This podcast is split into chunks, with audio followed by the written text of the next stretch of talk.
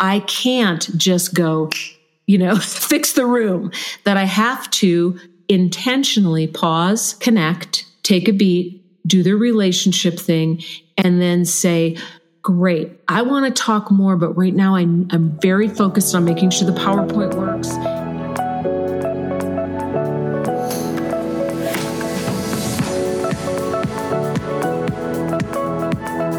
Hello, hello. Are you doing today? This is Hannah, and I welcome you to another episode of Reaching Your Goals. Reaching Your Goals is a career focused podcast where I sit down with truly inspiring individuals and we talk about leadership and career related topics to give you the insights to get one step closer to living a fulfilled professional life. We all have goals we want to reach, but sometimes we need those insights, those nuggets that help us moving. And depending on the day, I'm either a certified leadership and executive coach or a management consultant, and I have an MBA from NYU Stern School of Business. My mission is to inspire you to reach your goals, lead with kindness, and have some fun along the way. This week, we will focus on the neuroscience of coaching with the objective of becoming more effective as a leader. I have a wonderful guest for this intriguing topic. It's Ann Betz. Ann is the co founder of BEabove Leadership and an international speaker and trainer on the intersection of neuroscience, coaching, and human transformation. She's one of the leading experts today on the neuroscience of coaching and is also a published poet who loves cats, rain in the desert, and healthy relationships, and is based in Santa Fe in New Mexico. Before we jump in, may I quickly check in with you? Have you already told any of your friends about this show? If not, what are you waiting for? It would mean the world to me knowing that you support me in my journey. Thank you. And now it's finally time to get started. And it's wonderful to see you again. How are you doing today? I'm doing great. It's just great to be here with you, Hannah. Thank you for having me. Thank you. I'm happy to hear that. And I like to start my interviews with rapid fire questions, okay. short questions, short answers.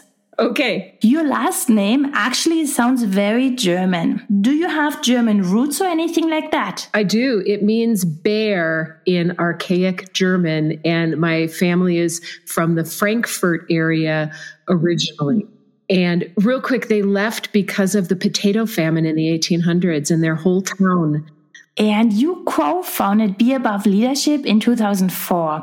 What has been the most unexpected thing about being a businesswoman? Oh my gosh, that I think the unexpected thing is that it's a step by step process. And I could not necessarily see where we were going but as long as i focused on what was right in front of us we did we did great i think it was that was unexpected because i was told have a big vision and we couldn't always we didn't always know what the vision was. Say who is one of your role models Oh, I would say the first name that comes to mind is my friend Dr. Linda Page. And Linda was the head of the Adler Coaching Institute in Toronto. I think she's retired now. And what I admire about her is such a beautiful combination of head and heart the best heart in the world and really, really, really smart. She actually co authored the book Coaching with the Brain in Mind with David Rock.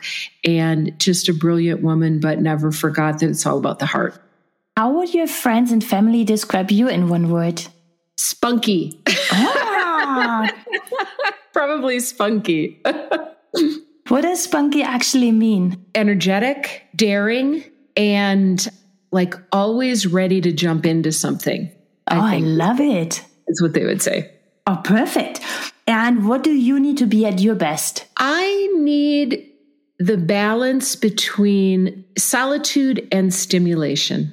Imagine you could be an animal. Which one would you be and why? Oh, I would be a cat. okay, that was the obvious one. Not hard. And why? Because they're they're very self-contained and they, they do what they want to do, but they're also like my cats, they do what they want to do, but they also love me and they want to. So I love, again, it's that head and heart kind of balance. that I love. Solitude and social socialization. They're really good at that. And they're pretty. I think cats are really pretty. they are. What is one thing that people often get wrong about you? Mm, they think that I'm all about neuroscience and I'm really all about consciousness. And uh, I'm, they don't necessarily know how deeply, deeply committed I am to human awareness, human consciousness. That's what motivates me. Neuroscience is just an expertise and uh, an explanation, but that the driver is who are we as humanity and and how do we raise the consciousness level of the world that's yeah. what motivates me mm. and what is the most important quality in a leader integration do you want to share more that's both an experiential answer that I've seen. It's also a science based answer, and it also relates to human consciousness. The best leaders are not a polarity. They're not, you know, command and control, but they're not loosey goosey all over the place. They are, they understand how to focus and how to expand. And that would be my, you know, narrow in and open up. How do I keep my focus on the task that needs to be done and on the humans involved? That's a magical leader. And if I can just expand, I will say that I've talked to, you know, I talked to hundreds, I talked to thousands of people. It's what I do for a living. And when I ask them about the leaders that they would work for again, or the leaders that they would follow through fire, it's not the ones who are just nice. And it's not the ones who are just good at getting things done. It's the ones who hold both. Hands down, cross culturally, around the world, those are the leaders we admire. What is one thing that you are most proud of? My relationship with my business partner. And she's German, by the way. Ursula. Actually, I thought so. It sounded quite German. Very German. Her husband's Dutch, so the last name is Pottinga, but Ursula is her first name. And we have been best friends and business partners for 22 years. And I would not be who I am without her. We have understood that we don't think alone, we think with each other. We're an extended mind together and have learned how to be powerfully in relationship. Sounds like a very healthy relationship. Yeah, and part of that is is work along the way and my learning, you know, my own you know negative attributes that I bring to the relationship as well as the positive ones and and I would say ultimately we focus more, much more, 99% we focus on acknowledging and empowering each other and pulling out the best and giving feedback about what we love about each other and maybe 1 to 2% on here's what needs to change. Only when it's absolutely necessary. Mostly we just lift each other up. And with that, let's jump in. I would love to learn more about you and how you got to where you are today. Could you please share the key milestones? Okay, so where I am today, maybe I'll start with well, where am I? where Santa Fe. Where am I? I'm in Santa Fe.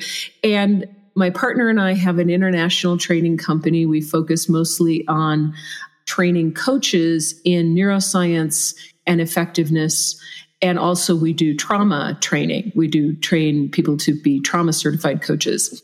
And it's been a, uh, my gosh, I don't even know where to start. I probably started in my teens when I became fascinated with philosophy because I wanted to understand.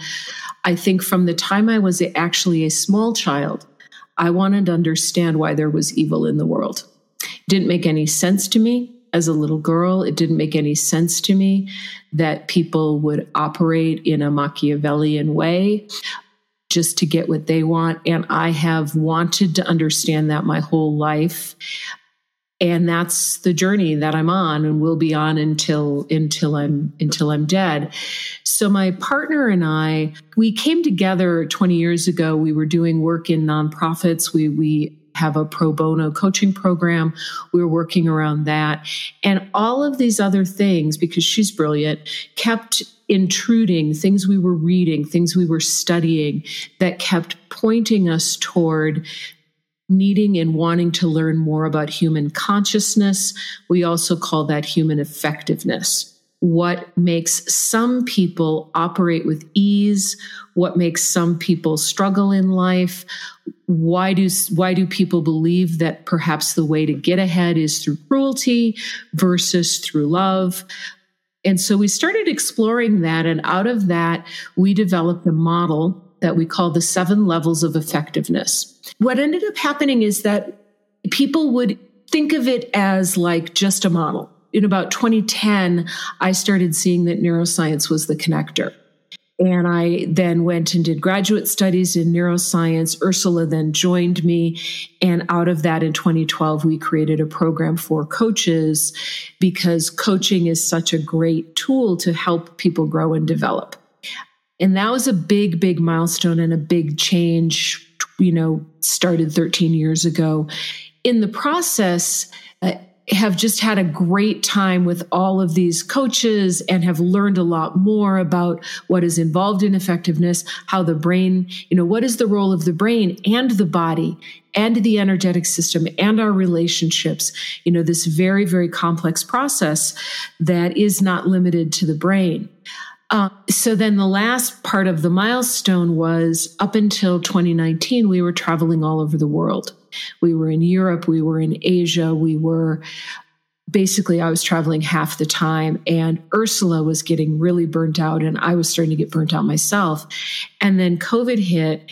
And right at the time that COVID hit, I had trips planned to Singapore and London and Shanghai all of which got canceled.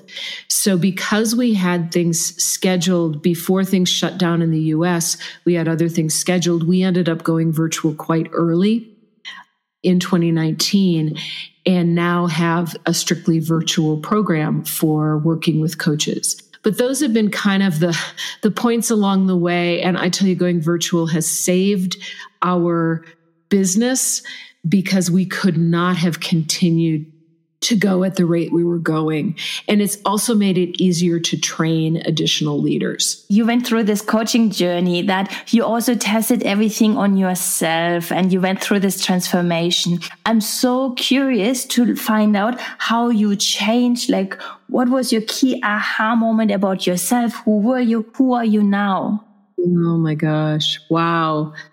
I don't, wow, it's good. I mean, I think there were a number of things along the way that really helped. A lot of it was my partnership. We processed together. I think there was a point at which I did a leadership program and I got more awareness of my impact. I need to have some awareness of how it is landing. And one of the ahas was I was over explaining things. That was a really good one. That helped me a lot as a leader. I learned to moderate more. You know, this is a long process. And I actually went to my first personal growth workshop when I was 18 years old. And I'm 59 now. So we're looking at 41 years of trying to work on myself. What the consistent goal was of like all of the coaching tools that Ursula and I have developed is to do one of two things either have more awareness, and all change starts with awareness you know, for example, if I'm doing a tool about stress and the brain, the questions are what am I like when I'm bored? And what am I like when I'm understimulated? And what am I like when I'm overstimulated? And each person will be somewhat different. There's some, there's a commonality, but there's useful to explore. And you know, what do I need for my own stimulation to be in this just right? We call it the Goldilocks zone. And that's a good awareness. So then I can look at my life and I can say, wow, when I am overstimulated, when I have too much on my plate and things are coming at me, I tend to lose empathy. And that makes me a person that I don't like as well. So by having that awareness, then my job is to say, what am I saying yes to? What am I saying no to? If I say yes to this thing, will it take me out of my Goldilocks zone? Or is it a good stimulation that will, you know, keep me from being bored? So that helps me be a better human, just managing that. So I think that was one good aha. And if I think about things that I learned by watching my parents or by ways I was treated early in life. They were not, they were adaptive strategies at the time, but they were not necessarily helpful in adult life. So, for example, my mom was a very, had a very hot temper. And she was one of those people you had to walk on eggshells around. Well, I learned two things. One is to hold myself back, but the other is sometimes to blow up mm. because I watched her. Neither one works very well as an adult human. Blowing up because I've been holding on and suppressing is not a useful strategy in, in any kind of business. Really, the intention of not becoming my mom, but being a more conscious human, I just kept practicing practicing, practicing, practicing, working on all of that. And all of that, I think, has really had a huge impact and I love the aha moments and how it changed you. And one more question on that, because you were mentioning that pre COVID, burnout was a topic with you and with your partner, because there was just so much traveling yeah. going all over the world. Like it sounded like very, very demanding. How does that play in? Because I was a little bit surprised to hear the words burnout, because you, you have this awareness. So I would assume that if burnout can hit somebody like you who's so conscious, so aware, we all in huge danger. well, I think it's the you know, part of me loves the novelty and the excitement of travel. And oftentimes we were going places people would say, Oh, I just, you know, we just really want you to come. And it feels so good to be wanted. And, you yes. know, uh, yeah, it feels just great. And, and you get to meet new people. So it was satisfying to one part of me, you know, the part of me that loves to connect and all of that. And that just felt kind of bigger sometimes than the part of me that was saying, hold on, you have limited capacity. I think I didn't want to believe that I had limited capacity. And I think there was sort of like, I did not want to realize that I had any limitations. I think of it as, you know, the burnout can happen where um, I used to be a backpacker and you were wearing a heavy backpack, you know, 30 pounds or so with all your stuff and your food and everything, and you're hiking along and you're having a great time. And then you come to lunch and you take your backpack off and you're like, oh my God, that was so heavy. like that was so heavy. And so you're like, oh my, and I have to pick that up again. COVID was kind of like that. Like I said, I took the backpack off. Nice. And and now if anybody wants me to go anywhere, I'm like, oh, I don't want to pick that backpack up again. I don't want to go anywhere. I love That's it. That's my metaphor. Makes a lot of sense. And you were mentioning neuroscience a number of times. I wrote down a definition. So neuroscience is defined as any or all of the sciences, such as neurochemistry and experimental psychology, which deal with the structure or function or function of the nervous system and brain. So it's a huge, huge field. Yeah, it is. It's a huge field. It's a young field. People will talk in neuroscience about brain scanning. We've only really had brain scanning capacity in the way that we know it now for about 30 years.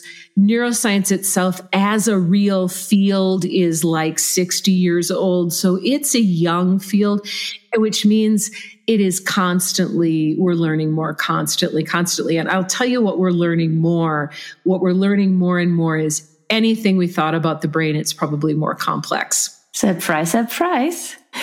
And so is then your interest in the cognitive and behavioral branch? Is that where you are most interested in? What I'm interested in is not yet fully a field of its own, but it's applied neuroscience. So what I'm, and it's that which really started out in the conversation about the neuroscience of leadership.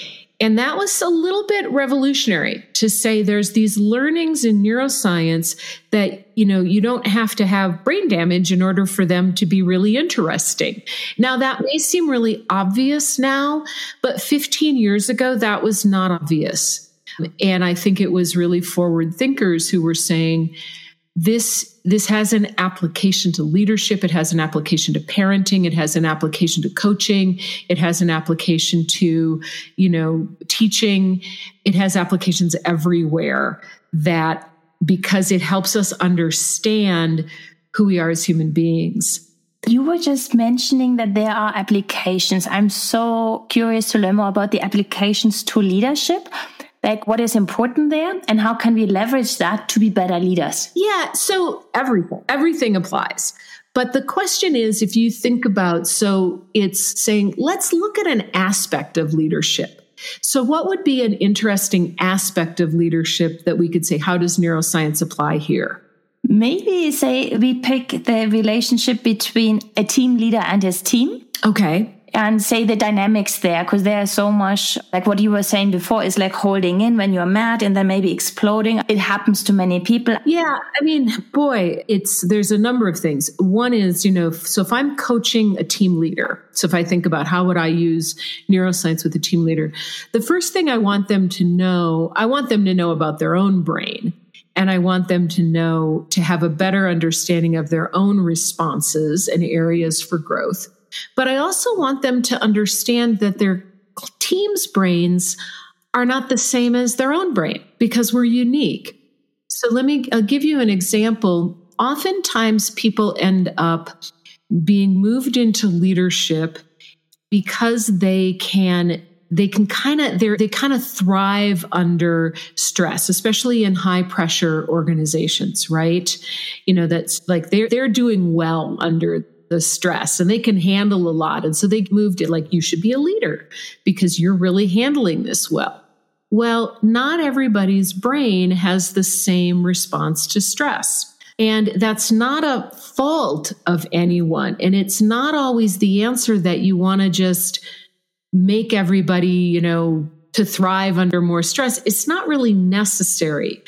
What is more helpful is if the team leader understands each person on their team and what they need to be at their best. Do they need more stimulation? So there's a U curve of stress. This is just one aspect. There's a U curve of stress and we we don't function well if we're under stressed, but we don't function well if we're overstressed. And this has to do with neurotransmitters in the brain. And so some people can take a lot and some people can't. But they'll do really well if they're in their own Goldilocks zone. So for a team leader to expect everyone to just be thriving under high stress is really unfair and the traditional response has been, in fact, I just did an interview about this. How do I get my team to be able to handle more stress? And I said, well, there, you know, there's stuff you can do. You can kind of expand that window. But I think a more useful and more useful question is, how do I know what the optimal stress is? For each member of my team because they're going to do great. You might not need them to handle more stress. You might just need to figure out how you find their Goldilocks zone because they're going to be at their best if, if you do, you know, and, and to have this conversation with them so that you can, you can, you know, manage a little better around that. So that's one thing when I think about the relationship with the team that's really practical so basically, you need to get the brains of your team scanned to see how they respond to stress. you can honestly just ask them. And, and I, you don't actually. I've not ever had a brain scan myself, but I know like I can start getting a feeling. So you can ask them. I had a, I had a, school principal that I was coaching, and she sat down in her one on ones with all of her teachers and she showed them this curve too little stress, too much stress, just right stress at the top. Just right stress gives us access to clearer thinking and better memory and more empathy and things like that. Too little stress or too much stress means we don't have as good access to empathy, clear thinking, and memory. And so she just sat down, she showed them this little model, and she said, Where are you? Just tell me where you are. And they would say, You know, I'm a little bored. I'm not, you know, I've been teaching third grade for 12 years and I'm a little bored. Or they'd say, Oh my gosh, I have such a difficult classroom this year. I've got so many parents putting pressure on me. I am overstressed. I have too much. And so then the question of the leader is, Great, got it. What do you need? What would help you? And that's a very good coaching question rather than the leader assuming that they know. And what I hear quite um, strongly here that leaders need to be curious and really listen. Yeah. And then have the empathy to try to understand or put themselves in the shoes of their yeah. counterpart to really get a sense on what it's like for that person because everybody is sitting in a different chair. Absolutely. And what we've also seen is that leaders can make the assumption if someone is underperforming that they have been given too much. And if yeah. you actually ask the person, it could be that they're bored because people underperform either way. The natural response is, oh, this person is underperforming. Let's take more away. Sometimes yes. they might need more. And that's a question that I think a leader can just ask the person. And I learned that actually ask the people what they enjoy most at work. Because yeah. if you make assumptions they all like what I like, is not the case. Exactly. So if you really ask and find out, there's a chance somebody enjoys what you really do not like. Yes, right. I need more spreadsheets to do because I love that. Glad you do that. This is why I think it really helps leaders to be coach like, to learn some coaching tools. I think every manager should do at least some kind of basic coach training because it yes. teaches you how not to assume so much and what to do to bring out the best. And from a neuroscience perspective, what we have seen is that when we hold people from the perspective that they actually know what's best for them, and we ask them rather than just telling them or always directing them, that we tend to activate what the researcher who, who's done this work is a man named Richard Boyatzis and Anthony Jack have done this and what they found is it creates what they call a positive emotional attractor. It makes people want to, it makes people want and want to work for you and kind of lean, lean in to it when you treat them with that level of respect and, and curiosity. What I'm also hearing is like give them autonomy so that they really own something. Yeah. Like as part of the whole motivation. Yep. Yeah. I read about you that you said that you had this focus on the effectiveness, but you couldn't prove it. And that's why the neuroscience is coming in because it really confirms all the assumption you already had. Is that then the link? It confirms that we had this model that really kind of started more as a spiritual model or a consciousness model. And it was sort of, and, and saying, okay, what would be happening in the brain and the system that would make someone operate at a level where they're going to be more effective? And that's what we've been able to see. And probably the key aspect that we have seen is that the thing that makes people more effective is when they're more integrated. Mm-hmm. That that's probably the one, the one key that they're not all of one thing or the, or the other but are in this they they have this ability to flex and and adapt there's many areas of integration we've found but but one area, and I've mentioned this before, is being able to hold the focus on the task, but also hold the awareness of the humans involved, of empathy as well as task focus. And we, there's two different networks in the brain. One where we're more focused on task. And when we're totally in that network, it's kind of hard to focus on the people around us. And when we're in the other network and we're just thinking about the people, it's harder to focus on what actually needs to be done. And so a good leader doesn't just do one. they do both. They they can kind of flex back and forth as you know as needed i always hear that when you do multitasking is bad because you lose your focus and i would say when you go from say one area you jump into something else it will take you 20 minutes to go back when you do the shift here from the actual task to the people behind this and you shift your awareness do you also have that issue? I would say it depends. And even the 20 minutes would be a big old it depends. Yes. One of the ways of managing in this and learning who you are. So if I've got something that I need to do, like right now I'm working on a project, a big project, and I've got a whole bunch of PowerPoints and handbooks to do.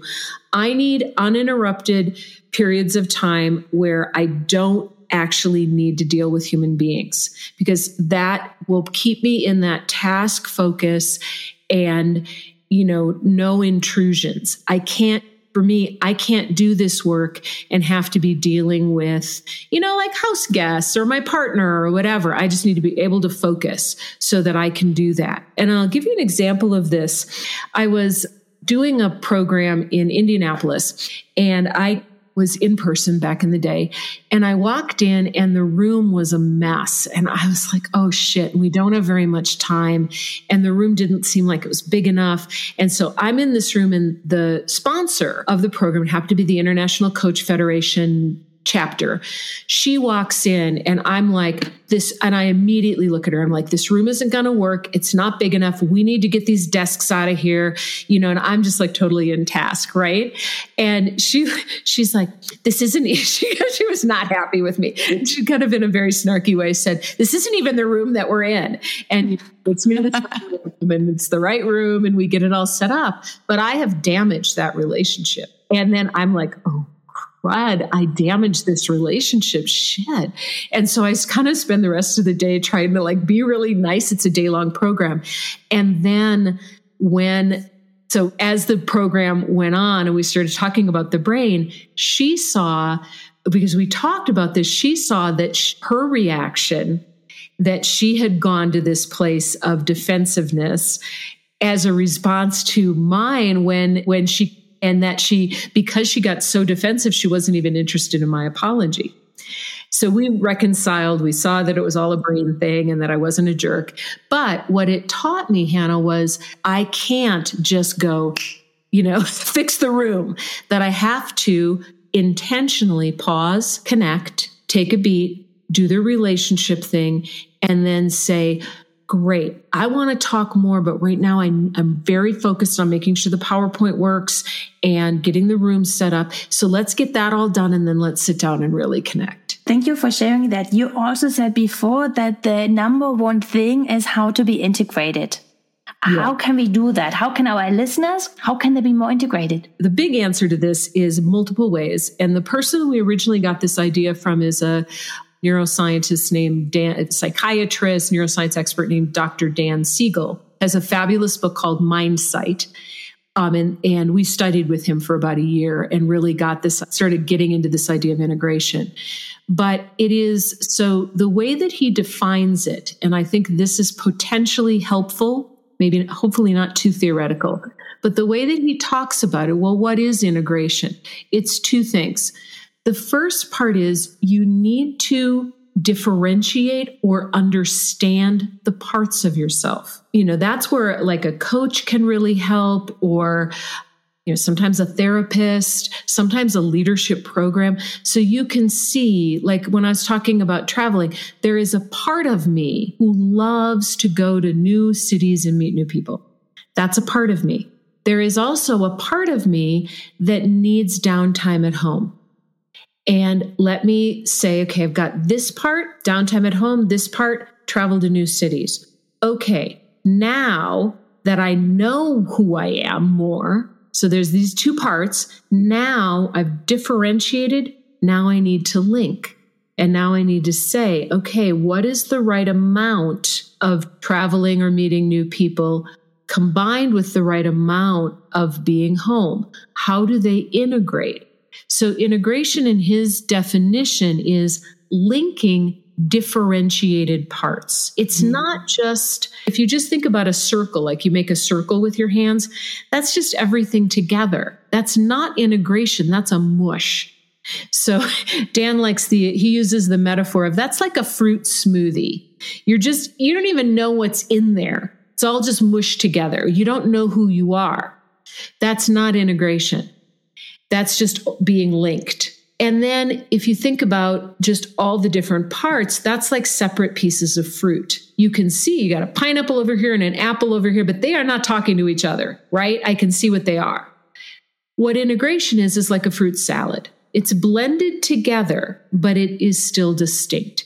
And that is maybe not a helpful answer, but that's what I think people need to do is figure out how do I become more of a fruit salad where I know the parts of me and yet they are all working together. The one word I'm hearing is also finding a balance between my different parts that I carry in myself to really make sure I'm in this in this Goldilocks area. Yeah.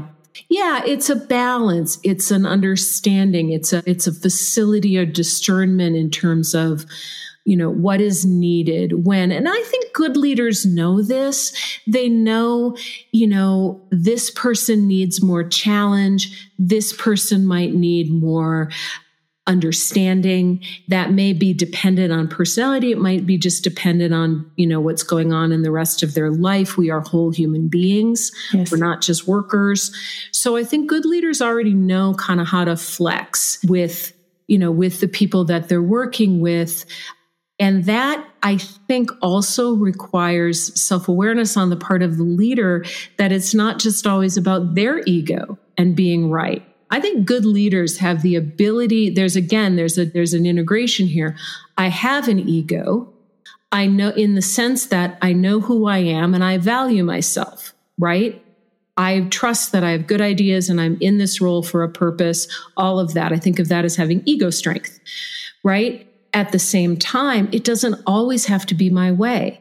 And there are times that I need to set my ego aside and just be curious about how this other person is seeing things or what they need, or that my way of looking at the world is not everyone's way, or that someone else may have insight on an answer.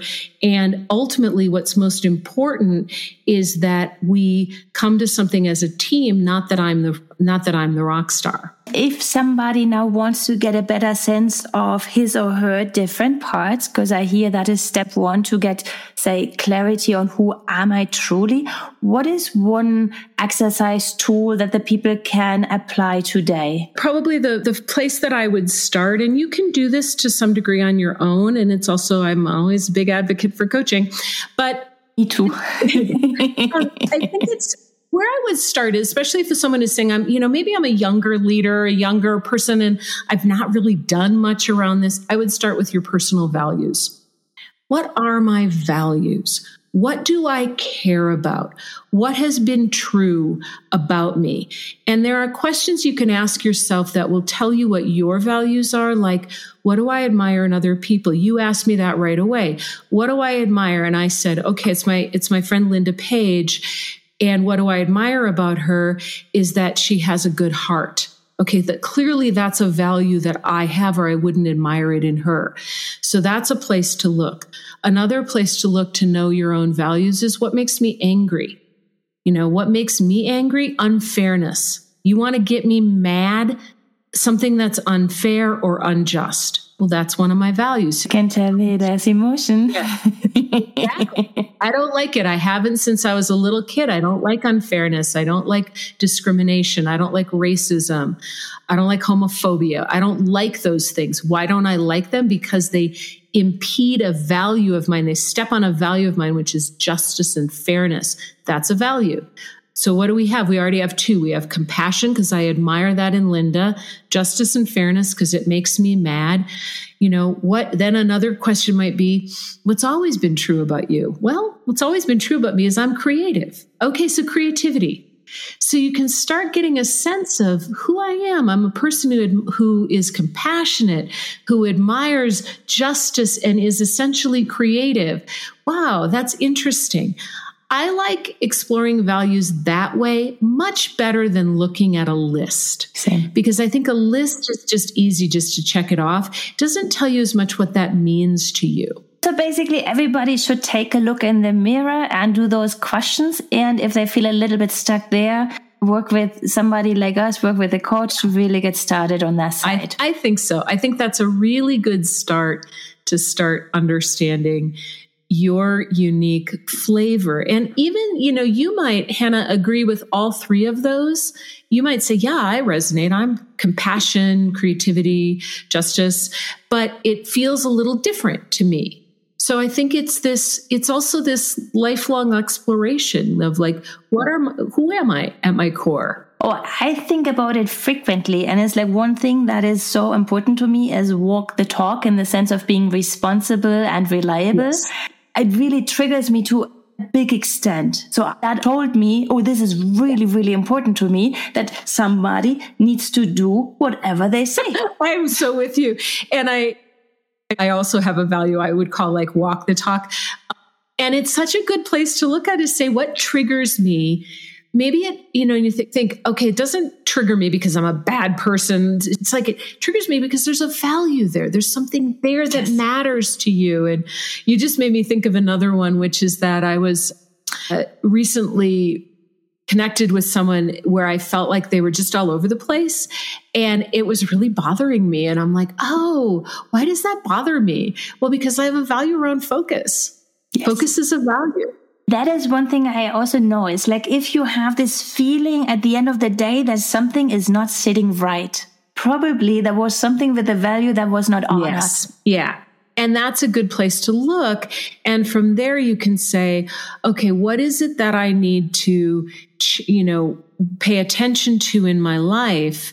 You know, so like in this case, it was a person that I actually decided not to go forward with in a professional relationship because I just thought I'm going to be triggered all the time. I don't want to be triggered all the time. There, that doesn't fit for me. It's totally fine. It doesn't mean this person is a bad person. It just means values yes. weren't aligned. I like more clarity and focus.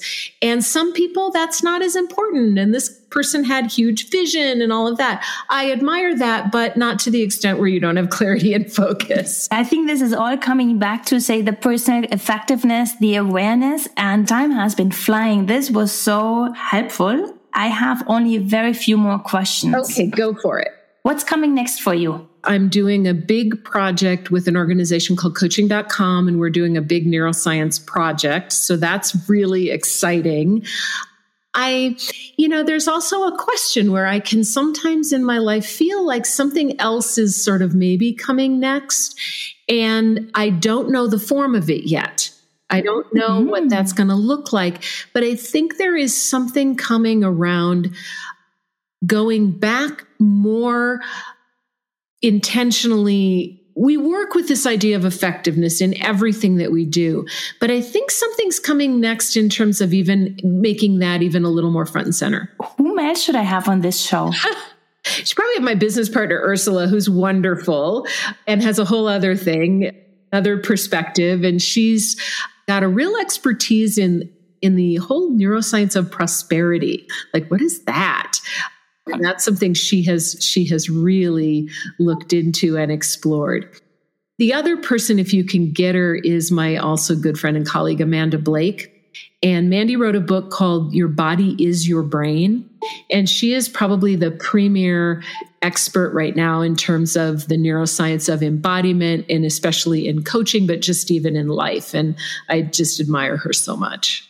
I will ask you for the introduction afterwards. Okay. For everybody who's intrigued now, they need to check out BEabove Leadership.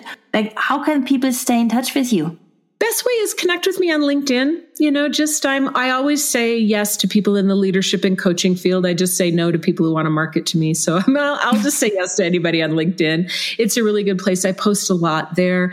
And also just sign up for our newsletter on BEabove Leadership. If you scroll down to the bottom, you'll get a place where you can sign up for the newsletter. Perfect. Thank you. This was wonderful. And time just went by so quickly thanks to you. Thank you. It was absolutely a delight. Great questions, and I could talk to you all day. I hope you enjoyed the neuroscience of coaching. If you want to talk about it, please tag me at Delygate or Reaching Your Goals podcast. And in case you want to hear more from Reaching Your Goals, please sign up for the newsletter. It's at delygate.substack.com or you will find the link in the show notes on my website. With that, we are done for today. We are one step closer to reaching your goals. Talk to you guys next week. Bye.